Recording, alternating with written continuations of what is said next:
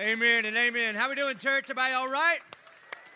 Have you enjoyed Saturated? How many were here for Saturated? Were you here? Praise God. Hey, this is how much I love you. I love you so much that I would bring preachers that are way better than me. You see what a bunch of insecure preachers would do? Would bring a bunch of crappy dudes so that you'd think, man, our guy's really good. But uh, I don't know if you remember the miracle where Jesus turns water and wine, and then uh, and they say, you know what? Most people do is they bring out the good stuff first, and when anybody when everybody's had their fill, then we bring out the rest of it. I'm the rest of it. All right, so that's just kind of how it is. All right, hey, if you got your Bibles, this is crazy. We're not in Romans anymore. What are we gonna do, huh? If you got your Bibles, go to John chapter 3. John chapter 3. If you go to Romans and then go left a little few books, you'll find your way to John. The reason we're going to go to John chapter 3 is uh, there's a conversation that Jesus has with a man that shows up that's got questions about who Jesus is. And, and what Jesus is going to do is he is going to get at the heart of what it means to be a believer or a follower in Jesus Christ. And so that's where we're going to spend our time. Today could be a really, really good day a really good day. I don't have much control over this afternoon, but we're going to start out really, really good this morning, and then we'll see what happens from there. Chapter 3, verse 1 says this Now there was a man of the Pharisees named Nicodemus. Now, Nicodemus means victor over the people. So he was kind of into himself, or at least his mama was. And so he thought he was awesome. And he was a member of this group called the Pharisees. Pharisee means separated ones. And what that means is the Pharisees would spend their entire life studying the Bible and creating rules about the rules about the rules so that they were sure to be religiously, ritualistically, ceremonially clean so that when the Messiah showed up, they would be the first ones to recognize him. This is who Nicodemus is. And so a man of the Pharisees named Nicodemus, a ruler of the Jews, verse 2, this man came to Jesus by night. Now, there's a lot of theologians that think this is really important that he shows up at night.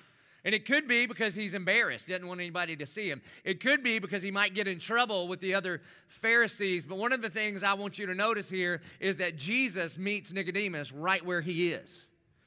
Here's what I know. Some of you, uh, or people are here at all of our churches all over the city today for all kind of different reasons, man. All kind of different reasons. Some of you are here because you love Jesus. Yes, you do. You love Jesus. How about you kind of people, right? You can't wait. You were here Thursday night. You came to all of Saturated. You come to every service. You're in like six disciple groups. Well, bless your ministry. Some of you are here because the only way that she would go out with you is you had to go to church with her, all right? It's just true. Some of you got confused. You didn't even know you thought it was a concert. It's all the cars, and here you are. All right. So there's all kinds of reasons. And the cool thing is, is that Jesus meets us exactly where we are, just like he does here with Nicodemus. So he shows up by night, and Nicodemus says to him, Rabbi, which would have been a, a term of honor. Rabbi, we know that you are a teacher come from God, for no one can do these things. He's already done some miracles. For no one can do these signs that you do unless God is with him. Now, here's the thing that, that gives me a little caution here about Nicodemus. You see, Nicodemus is drawn to Jesus, he respects Jesus, he has legitimate questions about Jesus, he is near to Jesus, he even knows many facts about Jesus, and he doesn't know Jesus. It's the scariest thing in my mind about pastoring this church with the thousands and thousands and thousands of people that show up every week after week after week. And I think, man, and you kind of know church. Like you know where to park, you know how to get in, you know how it goes. You know if you're not into the singing, you just hang out in the lobby and drink your coffee until the third song, because the third song is when you can come in, still find a seat. And then you know how to do the like pledge allegiance to Jesus while we're singing. You know how to come to the altars at the end to sponsor a kid to get in a group. You kind of know how to do the thing. And you see, Nicodemus, Nicodemus was a guy that knew his Bible better than everybody else. And in fact, the reason that he studied his Bible is so that he would be able to recognize the Messiah when he showed up. And turns out he's two feet away from the Almighty God. He can smell the breath of God, and he's not sure if he is who he says he is yet. It makes me nervous. It makes me nervous that you can know a lot about him and not know him. And so Jesus replies to Nicodemus. All notice Nicodemus does not ask a question, but the Bible says Jesus answered him. Nicodemus just says, Rabbi, we know that you're a teacher come from God, for no one can do the, these signs that you do unless God is with him. And Jesus answered him. you see, Jesus knows the heart of Nicodemus, he knows why he is here. He answers the eternal heart questions, even though Nicodemus doesn't ask. And what he does is he jumps right to the conclusion. He doesn't, there's no warm up, there's no introduction, he's not telling stories. He just jumps right to the con- conclusion. Truly, truly, I say to you, unless one is born again, he cannot see the kingdom of God. By the way, I just want to jump right to the conclusion. Here's what I want to do today, okay? I'm going to lay out the gospel of Jesus Christ according to John chapter 3. In about 44 minutes, I'm going to invite you to surrender your life to the Lordship of Jesus Christ. And after, and again, man, if the Spirit of God moves you, that's who I'm talking to all right? And then after that, I'm going to invite you to come get in the baptisms over here and surrender your life to the Lordship of Christ and go public with it. Proclaim Jesus Christ is my Lord and Savior. I want you to go ahead and start thinking about that because some of you are like, I didn't plan to get baptized. That's all right. God planned this before the foundation of time. You get in there and get wet. And then we're going to leave here and we're going to go watch the Jaguars stomp a mud hole in the Patriots. All right, that's, the, that's what we're going to do today. So Jesus just, just jumps right to the end. He says, Truly, truly, I say to you, unless one is born again, he cannot see the kingdom of God. You see, because what, what's going on here is that, is that Nicodemus at this point was ready to acknowledge Jesus as a teacher, as a, as a religious leader, as a rabbi. And Jesus essentially is saying, that, that, That's nice. I, I appreciate it, but that won't save you. You see, here's the way C.S. Lewis says it in Mere Christianity. He says, I am trying here to prevent anyone from saying the really foolish thing that people often say about Jesus that I am ready to accept Jesus as a great moral teacher, but I don't accept his claim to be God. That is one thing we must not say. A man who was merely a man and said the sort of things Jesus said would not be a great moral teacher. He would either be a lunatic on the level with a man who says he's a poached egg, or else he would be the devil of hell. You must make your choice. Either this man was and is the Son of God, or else a madman or something worse. You can shut him up for a fool, you can spit at him and kill him as a demon, or you can fall at his feet and call him Lord and God. But let us not come with any patronizing nonsense about his being a great human teacher. He has not left that open to us, he did not intend to. So when Nicodemus shows up and says, Rabbi, Jesus is going to say, Not exactly it's Messiah. Truly, truly, I say to you, Nicodemus, unless one is born again, literally that phrase means born from above, then he cannot see the kingdom of God. And so Nicodemus says to him, see, this is, Nicodemus doesn't understand what's going on here. Nicodemus says to him, How can a man be born when he is old? Can he enter a second time into his mother's womb and be born? Don't think about that too much. Better stir up your egg McMuffin here this morning here at church. Be like, what are you talking about, Nick? That's just. Ugh. And Jesus answered, Nah, man. what? And you have to go to seminary to see the nuances of the text like that. And Jesus answered, Truly, truly, I say to you, listen, he just dives right after it again. Truly, truly, I say to you, unless one is born of water and the spirit, he cannot enter the kingdom of God. That which is born of flesh is flesh, and that which is born of spirit is spirit. Do not marvel that I said to you, You must be born again. The wind blows where it wishes, and you hear its sound, but you do not know where it comes from or where it goes. So it is with everyone who is born of the Spirit. And Nicodemus says to him, Do what? That's a loose interpretation. How can these things be? You see, this is totally, this is totally going over Nicodemus' head. He's like, look, man, I still don't know what you're talking about. First of all, you're talking about be born again, and I, you know, I'm, i love my mama. That's what are you talking about? How can a man be born twice? And then he's like, no, no, no, no. Unless you're born with the water and the spirit, and then the wind's blowing. I think Nicodemus is like, are you talking to me? Like, it feels like I'm saying words and you're saying words, but they don't have anything to do with each other. What are you talking about? By the way, just a one off. You ever get confused at church?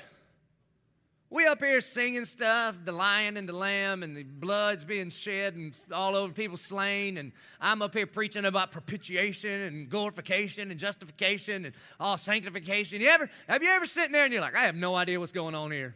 Anybody? Anybody here? All right, come on, raise them up. All right, glory to God. Okay. I'm here for you, by the way. Me too, man. Me too. I got really good news. If you got a lot of under, a lot of questions, if there's a whole bunch about this stuff that you don't understand at all, you can make a really great disciple. This is where Nicodemus starts. We find out later in the book of John that Nicodemus is going to surrender his life to the lordship of Jesus Christ. But where he starts right here is he has no idea what Jesus is talking about. You see, Jesus is just assuming, I know Jesus knows all things, he knows the heart of every man, but he is just assuming since Nicodemus is a Pharisee, is a ruler of the law, that he can just go varsity, he can just go PhD level. And so he sends two zingers, and they go shoom, shoom, right over Nicodemus's head. And so Jesus, being the master teacher, he's going to kind of bring it down a level. Here's what he says. After, after Nicodemus in verse 9 says, How can this be? Verse 10, Jesus answers him, Are you the teacher of Israel and yet you don't understand these things? And Nicodemus is like, Nope. Verse 11, Truly I say to you, we speak of what we know and bear witness to what we have seen, but you do not receive our testimony. I think Nicodemus is more confused. He's like, Is somebody with you now? What are you doing? You see, what Jesus is doing is he is claiming divinity. I and the Father are one. See, in the beginning, there was God, just God. One God, three persons God the Father, God the Son, and God the Holy Spirit, eternally existing in a perfect, submissive love relationship with Himself. And God's love for Himself spills out into creation and what, what Jesus is claiming here is this I am He. Verse 12 If I have told you earthly things and you don't believe, how can you believe if I tell you heavenly things? No one has ascended into heaven except He who descended from heaven, the Son of Man. Basically, what Jesus is saying is listen, Pharisee you have spent your whole life trying to live this ceremonially clean life so that you would be prepared when the Messiah shows up. Well, open your eyes because here he is right in your face. That's what he's saying. He's saying, You thought that you would see the Messiah because you were a great rule keeper, but I'm here to tell you, you're going to see the Messiah because I'm a great promise keeper. And I promised that I would show up and seek and save those who were lost. And, and you thought that it was all predicated on behavior, but it's not. It's rooted in belief. And you thought it was about rules and religion, but it's not. It's about a rescue mission that leads to a relationship. So, Nicodemus, that's what I'm here for. And then now, what he's going to do is he's going to put it down on Nicodemus's level. So he's tried to talk to him about what it means to be born again or born from above, go straight over his head. He talks to him about how, how, how God moves like, like the wind blows, and that one goes over his head. So now what he's going to do, again, because Nicodemus is a Bible scholar of the Old Testament, that's all he had at this point, then what Jesus is going to do, he's going to use two different Old Testament events to illustrate who he is. And so he goes back to Numbers chapter 21. This is what he's quoting when he says, verse 14. And as Moses lifted up the serpent in the wilderness, so must the Son of Man be lifted up, that whoever believes in him may have eternal life. You see, he's quoting this, this event that happened in, in Numbers chapter 21. And I'm telling you, in that moment, what, what, what, what Nicodemus begins to do is he goes back to Sunday school. He's like, Oh, I know that story. I know that event. Numbers chapter 21, verses 4 and following. Here's, here's the whole event. From Mount Hor, they set out by way to the Red Sea. This is uh, right after Moses has gone to Pharaoh and said, Let my people go. And then God breaks them out of the, the bondage of Egypt. From Mount Hor, they set out by way of the Red Sea to go around the land of Edom. And the people became impatient on the way. And the people spoke against God. Just remember, the reason the people were released from the bondage of the Egyptian is because the people of God cried out to God that He would rescue them. He does rescue them, and then He complains about the way He rescues them. By the way, you know, most of the things we complain about are the things we prayed for. You realize that? Like, you know, you complain about your job. You're like, my job, and I got the. Don't you remember? You were like, dear God, please give me a job. And he's like, okay, here. Or when you complain about your kids, don't you remember asking him for that? Dear God, would you please be so gracious? No, not this. That's how we are to him. You think things have changed? You see, every single one of us reject God. Sometimes by rebellion. Forget you, God. I do what I want with who I want when I want. You ain't the boss of me. And sometimes we reject God by religion. No, no, no, no. I got this. I got this. By my own works, I will cover my own sin and shame. This is where it starts right here. And the people spoke against God and against Moses. Why have you brought us up out of Egypt to die in the wilderness? For there's no food and no water, and we loathe this worthless food. And then the Lord sent fiery serpents. Fiery doesn't mean like on fire, it means poisonous. And the Lord sent fiery serpents among the people, and they bit the people so that many people of Israel died. And the people came to Moses and said, We have sinned, for we have spoken against the Lord and against you. Pray to the Lord that he take away the serpents from us. And so Moses prayed for the people. And the Lord said to Moses, Make a fiery serpent and set it on a pole. And everyone who is bitten, when he sees it, shall live. And so Moses made a bronze serpent and he set it on a pole. And if a serpent bit anyone, he would look at the bronze serpent and live. Now, again, Nicodemus knows that event, that story. He knows it backwards and forwards. And so then Jesus points at that and says, just like Moses lifted up the serpent in the wilderness, I'm going to I'm to be lifted up.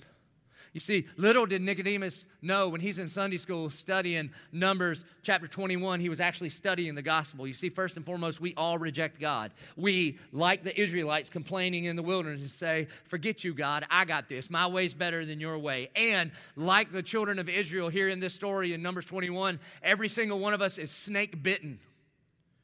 We are snake bitten. And the problem with being snake bitten by a poisonous snake, it's not the bite, it's what gets in your veins that is the problem. And if you got poison running through your veins, it doesn't matter how much medicine you rub on the outside of it, it will do nothing about it. You can even kill the snake that bit you, but it does not change the problem. The problem is what is in you. Listen, I was I was hunting a few years ago. Started imagine that, and it was raining hard, and uh, I'm I'm it's nighttime. I'm walking back. The hunt's over. I'm walking back to my truck, and I felt something smack my boot.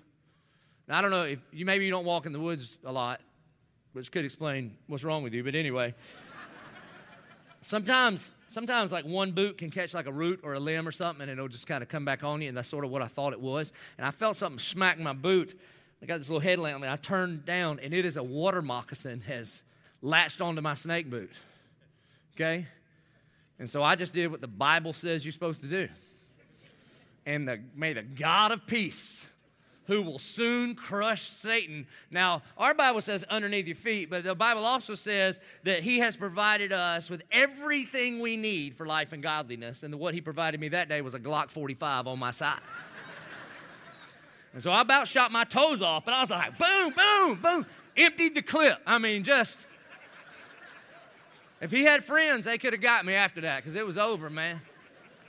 Shot him in the head. And then you know what I did? I took him back to our camp and hung him up for all his evil family to see. Don't you bring that weak game up in here, okay? We like, you may bruise my heel, but crush your head, right? That's what. And I know some of you freaks are like, well, some that's a good snake. No, you need to read your Bible. You understand? Cursed. But see, even the problem, if I didn't have the snake boots on and the poison gets in me, the problem at that point is not what's outside. You can kill the snake all you want, it does nothing, nothing, nothing to cure the problem you have. The problem is that you, you need an antidote. And what Jesus is saying here is that every single one of us are snake bitten. It's an inside problem. That, that, that, the, that the, the heart of the problem, folks, we got a heart problem. Every single one of us, by nature and nurture, we are not mistakers that need to try harder. No. We, we are wretched, wretched, crooked, depraved, darkened, deep, deep, deep, dark, wretched, black hearted sinners. You, you. And if that offends you, it's because you're a prideful, egomaniac glory hog that thinks the whole world should revolve around you. Sinner. You know how I know? Me too. I mean, do you ever wake up and be like, what is wrong with me? You have these thoughts and you're like, what is wrong? Like, bad things happen to people that you love, but you're kind of jealous of, so you secretly rejoice when they have bad things happen to them. Oh, you don't do that? You're just gonna leave me up here like I'm all by myself? See? You're a bunch of liars. That's your problem. me too, man. Me too. Here, here's why, with great confidence, I can call you a sinner. Forget, forget God's perfect law and righteous standard. You and I can't even keep our own standard. How many times you promise you'd never do something again? Huh? How many of you, pro- this year, I'm doing the Daniel fast. Yeah, right. Liars. All of us. What if, what if God puts a recorder under your mouth and only held you accountable to the things that you said you ought to do or you should do? How would you do on that, Scooter? Not good. You know why? Because we're snake bitten. We're snake bitten. And you can try to cure that thing from the outside, it just won't work. We have to have an alien antidote. We need someone to do for us what we cannot do for ourselves. And Jesus is telling Nicodemus, you remember the story about Moses, the people are snake bitten, and then God tells Moses, hey, take one of those fiery serpents, a bronze serpent, a poisonous snake, and hold it up. And God is going to take the very thing that caused the problem, and He's going to put that up high. And Jesus says, and just like that, I am going to be high and lifted up, and God will make him who had no sin to be sin. Not just carry our sin, but to be sin and we will become the righteousness of God. For anyone who, not by works of, no, I think I can clean this up, but by faith says, I need you to do for me what I can't do for me. You see, Jesus is sharing the gospel with Nicodemus. So that's the first one. That's the first Old Testament path he goes. And again, it's because Nicodemus is an expert in the Old Testament. So he's like, this is starting to make sense. And then he quotes the most famous verse. Some of you think Tebow wrote it. He didn't. It's John 3.16. You've heard it before, but, but you've probably never heard it the way Nicodemus would hear it. Jesus says, For God so loved the world that he gave his only Son, that whoever believes in him should not perish but have eternal life. You see, this is a reference. This is a reference to Genesis 22 2. There's a bunch of words in here that are the same words as that used of Abraham loving his son Isaac. You see, um, because Jesus was the master teacher, there were some rabbinical traditions, there were some rabbinical um, techniques of teaching that they would use. You see, the Pharisees, all every good Jewish boy and girl grew up memorizing the entire Old Testament. So sometimes in the ways rabbis would, would teach is, is they, would, they would do what, what in Greek is called the protologos, the first word. And, and, a good Pharisee would understand the first time that particular word was used in the scripture. And the first time ever in the scriptures, the words like only begotten son were used. It's in Genesis chapter 22, describing Abraham's love of his son Isaac. In Hebrew, it's called a remez. And what a remez is, is like, is, is the teacher would start something that you're very, very familiar with so that he could then build on that thing without explaining it all to you so he could get further faster. Like, for instance, here's a remez. If, if I want to know who in this room grew up in the 80s and maybe early 90s, it's this simple. I can just say, regulators. That's my people, all right? You're either too, if you didn't say mount up, and you're either too old or too young, all right? Google it, you can find it. Or I can tell how old you are this way. If I just go ding, ding, ding, ding, ding, ding, ding, ding, ding, ding, ding. If you're older than me, you go pressure. And if you're younger than me, you're going to have to stop, collaborate, and listen. That's what you do. I don't have to teach that. That's just in there, okay?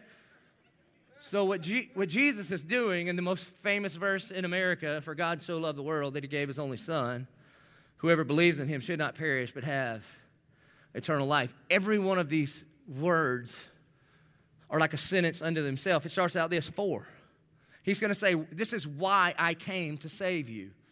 For God. That salvation does not begin with you, it begins with Him. He is the initiator. For God so loved the world, not just sort of loved the world. You see, in Greek, you can, you can put this little, this little um, multiplier in front of a verb, and it means that it maximizes the verb that follows. Oh, what manner of love the Father has lavished upon us that we should be called children of God. That God doesn't just give you enough mercy and grace and love to just barely get you into heaven.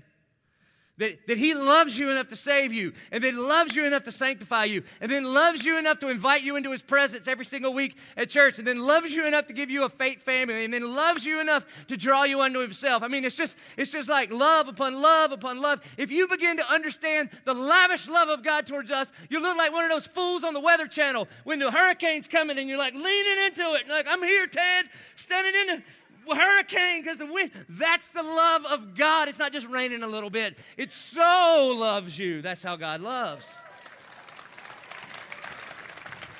For God so loved the world that He gave. He gave, he didn't feel something, he didn't think something, he didn't pray about something, he did something. He made a way for us to be reconciled. He became the just and the justifier. And he gave us the ESV here says his only son. The NIV says his one and only son. The King James says his only begotten son. The Greek word, even if you don't know Greek, you can translate this monogenes, mon, one gene. It means of the same essence. That God would love you so much that he would not even spare his own son. And you got to think when Abraham, when Abraham, I mean, when Nicodemus hears this, he's thinking Abraham in Genesis 22 2, and God says to Abraham, Take your son, your only son, your monogenes son, Isaac, whom you love, and go to the land of Moriah and offer him there as a burnt offering on one of the mountains to which I shall tell you. You see, in case you knew the Bible study, Abraham, his name was Abram. He's just hanging out, minding his own business. And then just because God is who he is and by his grace, he just picks Abraham, makes a covenant with him. Abraham believes in God, puts his faith in God, and God counts that as a friendship, as righteousness. And he gives him a promise. You're going to have a son, and through this son, you're going to be the father of many nations, and all nations will be blessed. He's talking about Jesus as coming from your line. And then one day in Genesis 22 2, he comes to him and he says, Take that son, take your son, your only son, Isaac. Now, the crazy thing is, is, I, is Abraham had two sons. He had Ishmael, he had another son. But that was a son of the flesh. That was a son of work. That was a son of God. I can't wait on your promises. I got this. He goes, No, no, no, no. You see, Ishmael is a picture of Romans chapter 3 that by works of the law, no man can achieve their own righteousness. So he says, Take your own son, your only son, the son of promise, the son of faith, the miraculous son that I brought you and take him up on the mountain and sacrifice him there. Now we find out in Hebrews chapter 11 that the reason that Abraham could do this is because that he believed if God could fulfill this promise, then God could resurrect that promise if he were to go through with it. And then he gets in that place, and listen, there's so much gospel stuff happening here all the way back in Genesis 22. It's a three day journey from where he was to Moriah that Isaac carries the wood for the offering up the hill on Moriah, and Jesus carries the wooden cross to the top of Golgotha. When Isaac says, Father, we have the wood and we have the fire, but where is the sacrifice? In our Bibles, it says that Abraham says, God will provide. That phrase, will provide, literally means God has seen before himself the lamb. And then he raises the knife, and the angel says, Whoa, I have provided for you a substitute. And there is a ram caught in the thicket. I've been deer hunting my whole life. I ain't never seen a deer just hung up in the briars. That would be miraculous, praise God. And there is a substitutionary payment or atonement there. And Jesus, this is what he's unpacking. This is why this verse explodes in the mind of Nicodemus. For God so loved the world that he gave his only Son, that whoever believes in him should not perish but have eternal life. And that's how much God loves you. Listen, I love you. I really do. I more than makes sense. I really do. I love you, church, like crazy. I ain't giving up my kids for you. I, am not. There's no way. I mean, in fact, when we had babies, man, I didn't know that I possessed the ability to love like this. I mean, I love G, but it's totally different. I remember we found out we were having a kid, and I went to every one of those little appointments, especially the one where the lady put a stuff on the belly and do the little, and you look at it. I remember when it first, you know, at first it just looks like a like that's it, okay, like an M&M, and then real quick it's a gummy bear. And you're like, I didn't know I could love a picture of a gummy bear like this. It's about who doesn't like a gummy bear, but that's mine. That's my gummy bear right there. Look at that thing, man. And then eventually we go back to the one where you find out the sex. Boy, I prayed some theologically inaccurate prayers when we were doing this. God, who just want them to be healthy, but come on, let's give me the boy. That lady puts that goopy stuff on her stomach. She's, and then she goes, oh, there it is. And I'm looking. I, it's like when remember those painting things and you look at them, and you can see the 3D, and some people can see it. That's what I was like at the at the sonogram thing. I said, I don't see what you're talking about. And then she goes, Congratulations, Mr. Martin. It's a boy. And dude, I scooped up that little lady. Gretchen was like, You need to put her down. And so I did. And I called my daddy. Said, Daddy, I made a boy. You know what he said? He said, I knew you had it in you. All right? then when he was born, man, he was born. That wasn't awesome. That part was not. Nope. He did not prepare me for that. And Gretchen was a trooper, and I was not awesome, okay? Well, but then finally, when that whole situation is wrapped up and they wrap him up in that little burrito of love and they hand him to you, and you just look at your child. He looked like a little Hulk Hogan, had like a skullet, you know, like bald, but with a mullet. I was like, that's this boy's from Dillon. This is. and hopes and dreams and all that stuff, right? And about four years later, we get pregnant again. And I remember, in fact, we were going to, and then I was on a mission trip, and Gretchen called me. She has time to think about stuff like this a lot when I'm out of town, and she's like, I don't think we should. We got one. He's awesome and perfect. Let's just stop there. And I'm like, okay, I'll, talk to you later. And then she calls back 20 minutes later. She's like, never mind, I'm already pregnant. All right, so then we go back into the goopy thing, and then she's like, it's a girl. And Gretchen says, you going to be okay? I like, I will be. Uh, I got to pray, you know, we got to get ready for this. It takes a man to raise a little girl these days, you understand? And so so I was, mm, I'll start my prison ministry from the inside. I ain't scared, you know what I'm saying? Same thing, little Reagan Capri. I knew more about this. I stayed, I was, I was the furthest away from it all, just in case I check in with Gretchen from over, like Spider Man, you know, when he dropped down, that's how I was. You're doing great, baby. And I just stayed way up here. and Reagan is born, and they see the question is everybody, uh, parents, you know this. If you got more than one kid, when you're having the second one, you legitimately in your heart wonder, am I going to be able to love that one like I love this one? Now, uh, all you second and third borns and your insecurity, relax. The answer is yes, you can. You totally can. But at that point, you don't realize that love is an inexhaustible resource. That you can like pour out all the love that you have in your human ability on one kid, and then there's your next kid, and somehow none of the reserves have been tapped into, and you can love that one with everything you are made of. And they wrapped up little Reagan Capri, and they handed her to me, and I had two thoughts almost immediately. I thought I would, I would die for you. And I will make somebody die for you if I have to. That's not like a euphemism, man. That's, I'm telling you. And if your father, earthly father, who is evil, knows how to give good gifts to his kids, how much more will your heavenly father? So, in my, in my very limited ability to give and receive love, I can love my kids like this. How, how much does the infinite Father of the universe love you that he would give his only begotten Son. I'm, let me just be clear. If the salvation of you came down to me sacrificing my kids, you going to hell. Yeah, me and my four, we going to heaven. Just be us four and Jesus up there, and all y'all going to hell.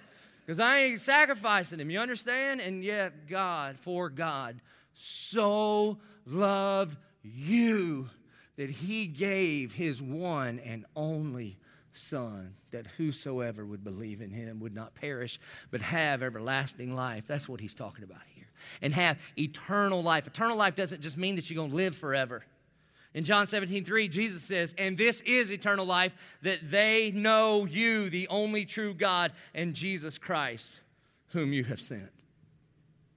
You see, the good news of the gospel is not you get heaven. The good news of the gospel is you get Him That when God created the very first man and breathes the breath of life into him, and he opens his eyes and he's face to face with his heavenly Father, it's the first thing a human ever sees is the face of his Creator. And that's what every single one of us were created for. And if there's something missing in your life, that's what it is. There's no there's no trinkets that'll do that for you. There's no success that can do that for you. There's no human relationship that can do that for you. That is what you were created for. And Jesus comes on a rescue mission to reconcile you and me back to the Heavenly Father so that you and I can know eternal life. And that means to know God and His Son, Jesus Christ. And see, just like, just like Jesus answers questions that Nicodemus never asked out loud in the scriptures right here between John 3:16 and 3:17, Jesus is going to ask the question that you begin to think through. The moment you hear for God so loved the world that he gives his one and only son and whoever would believe, you begin to think, whoever? Like me? Because a lot of you think that it's just for church people, it's just for good people, it's for the people that kind of grew up in this situation. And you begin to, in your own mind, you begin to come up with the excuses of why God could not love you. Let me tell you, if you don't think God loves you, let me say something to you. Who do you think you are? You honestly think your sin is that bad that the infinite king of the universe can't overcome it by the blood of his son? I mean, as evil as we are, all of your sin is like a little gnat on the back of an elephant in regards to the grace of God poured out for you. This is why he keeps going and he goes, For God did not send his son into the world to condemn the world. Yeah, you've been to some churches and all they, all they do is condemn you. If you think that Christianity is about condemnation, then you're doing it wrong. You see, we learned in Romans 8 1, therefore now there is no condemnation for those who are in Christ Jesus. Condemnation is not just like a it's not, it's not just a feeling, it's like a state of existence. It's a building term. Like the building inspector goes to a building and says, Whoa, this is unfit for use. I know firsthand. My fraternity house in college got a big condemned sign on it. That means y'all got to move out. This is unfit for use.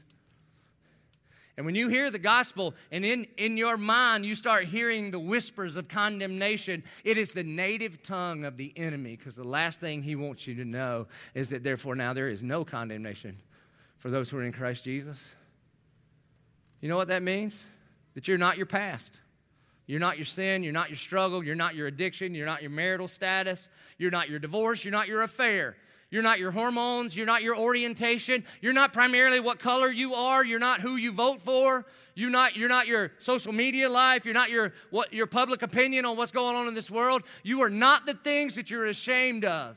Louie Giglio said this a, a couple weeks ago. He says, The enemy tries to define you by your scars, but Jesus define you, defines you by his. That's good, isn't it? That's so good, it's going to be mine in two weeks, okay? Next time I'll say, You've heard it said, and then in three weeks I'll say, I've always told you, and then that's my quote, okay? you see, for God did not send his Son into the world to condemn the world, but in order that the world might be saved through him. Whoever believes in him is not condemned. That, that whoever, if, if you say, even me, I would say, especially you. Whoever believes. Now, I, I think it's unfortunate that this word pisteuo in the Greek gets translated believe because we, we think, when we hear the word believe, we think like a, um, a cognitive assent to something. Like, I believe that. This is like a believe in, it's very different. You see, at this point, Nicodemus believes that Jesus is a rabbi, but he is yet to put his faith, his trust in him, to believe in him. Like currently, I believe that the Patriots are in town. I've seen evidence of it on social media with a big, tacky, egomaniac airplane that got parked in our city. And I'm sure Tom's running around deflating footballs because he's a cheater. And he's probably paying off referees so they blow the whistle early because we all know Myles Jack was not down, okay? So I know. Now, if you're a Patriots fan, we're a movement for all people, but know where you are. but I do not believe in said team. Some of you treat Jesus that way. You believe that the things about him are true. But you've just never trust you've never pisteuoed him, trusted him, leaned your life against him. You see, that's different than just knowing it up here.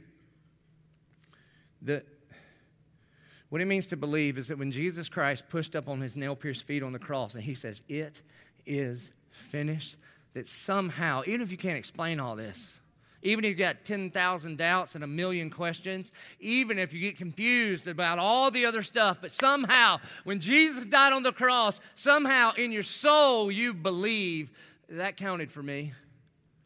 And the Bible says you'll be saved, forgiven of your sin, and adopted into the family of God. What it means to believe is not just believe that, but believe in. I know I use this illustration all the time, but it just it's just what I think of. It's like when my dad took me to the pool, the, the Dillon Public Pool, and he invited me to jump off the diving board for the first time. I couldn't swim. We didn't have things like swimming lessons or helmets or seatbelts for that matter where I grew up, all right? And I get out on the diving board and he goes, and he's in the water and I can't swim. And he goes, Come on, buddy, jump in. You see, standing on that board, I believed that. That's my dad. I recognize him with the sweet Magnum PI mustache and the cool country accent. There's my mom over there drinking a tab, just hanging out, working on skin cancer, putting baby oil on. Line of kids behind me, not, not necessarily encouraging my decision making at that moment. And here's my dad. Come on, buddy, I got you. You jump, I got you. And here's what I know if he doesn't keep his promise, I'm a dead man because I can't swim. If I jump in here without him, I'm going to the bottom. And yet, what it comes down to is this not believing that, yep, there he is. I believe he's in the water. I believe he's saying these words. But to trust in is to take that one step of faith off of the board and say, I believe you are who you say you are, my dad, and I believe you're going to keep your promises. And I'm going to take my life with an inability to keep myself alive in this water as a little kid. And I'm going to take my life and I'm going to put it in your hands, knowing that you would never, ever let me down. That's what it means to put your faith in Jesus. It's that simple. I mean, it's so complex. Smart people write books about it and will until Jesus returns, and yet it is so simple. A little kid can understand what it means to take a step off that board into the hands of your loving Heavenly Father.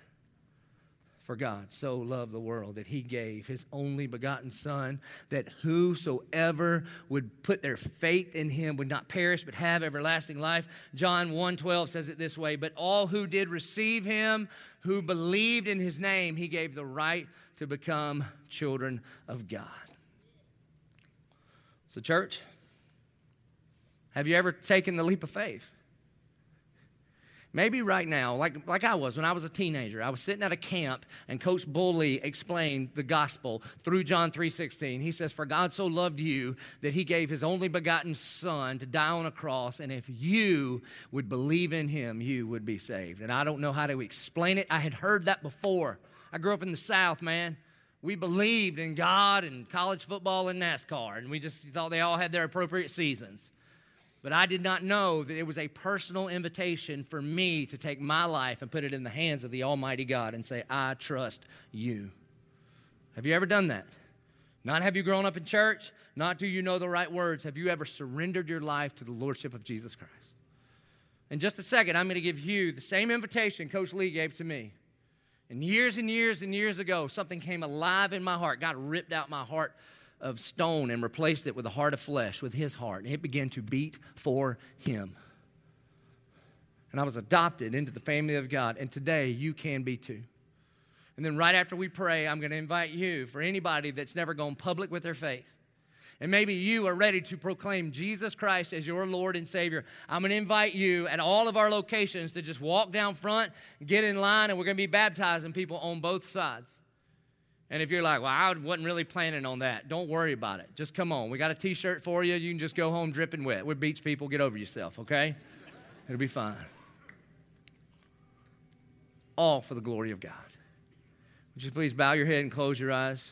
And if you were here today and for the very first time in your whole life, you are ready to admit that you're, you're not a mistaker that needs to try harder, you're a sinner that needs a Savior. You're snake bitten, and instead of looking to yourself, you're ready to look to Jesus high and lifted up. And you believe that somehow when Christ died on the cross, that counted for you. And right now, you were ready to confess Him as your Lord and Savior. Would you lift your hand right where you are? Say, Father, here I am. I admit it, I'm a sinner in need of a Savior. I believe that when Jesus said, It is finished, that counted for me. And Jesus, I confess you as Lord and Savior. Our good and gracious Heavenly Father, God, we thank you for the glorious good news of the gospel of Jesus Christ. God, we thank you for your love, that your love for us is not predicated upon our behavior, but that you give us the faith to believe, to trust in you.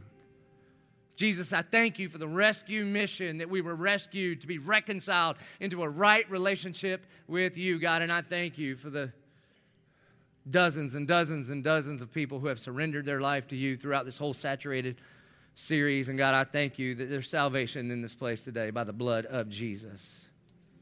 God, we love you more than anything because you first loved us. We pray it in Jesus' name. Amen.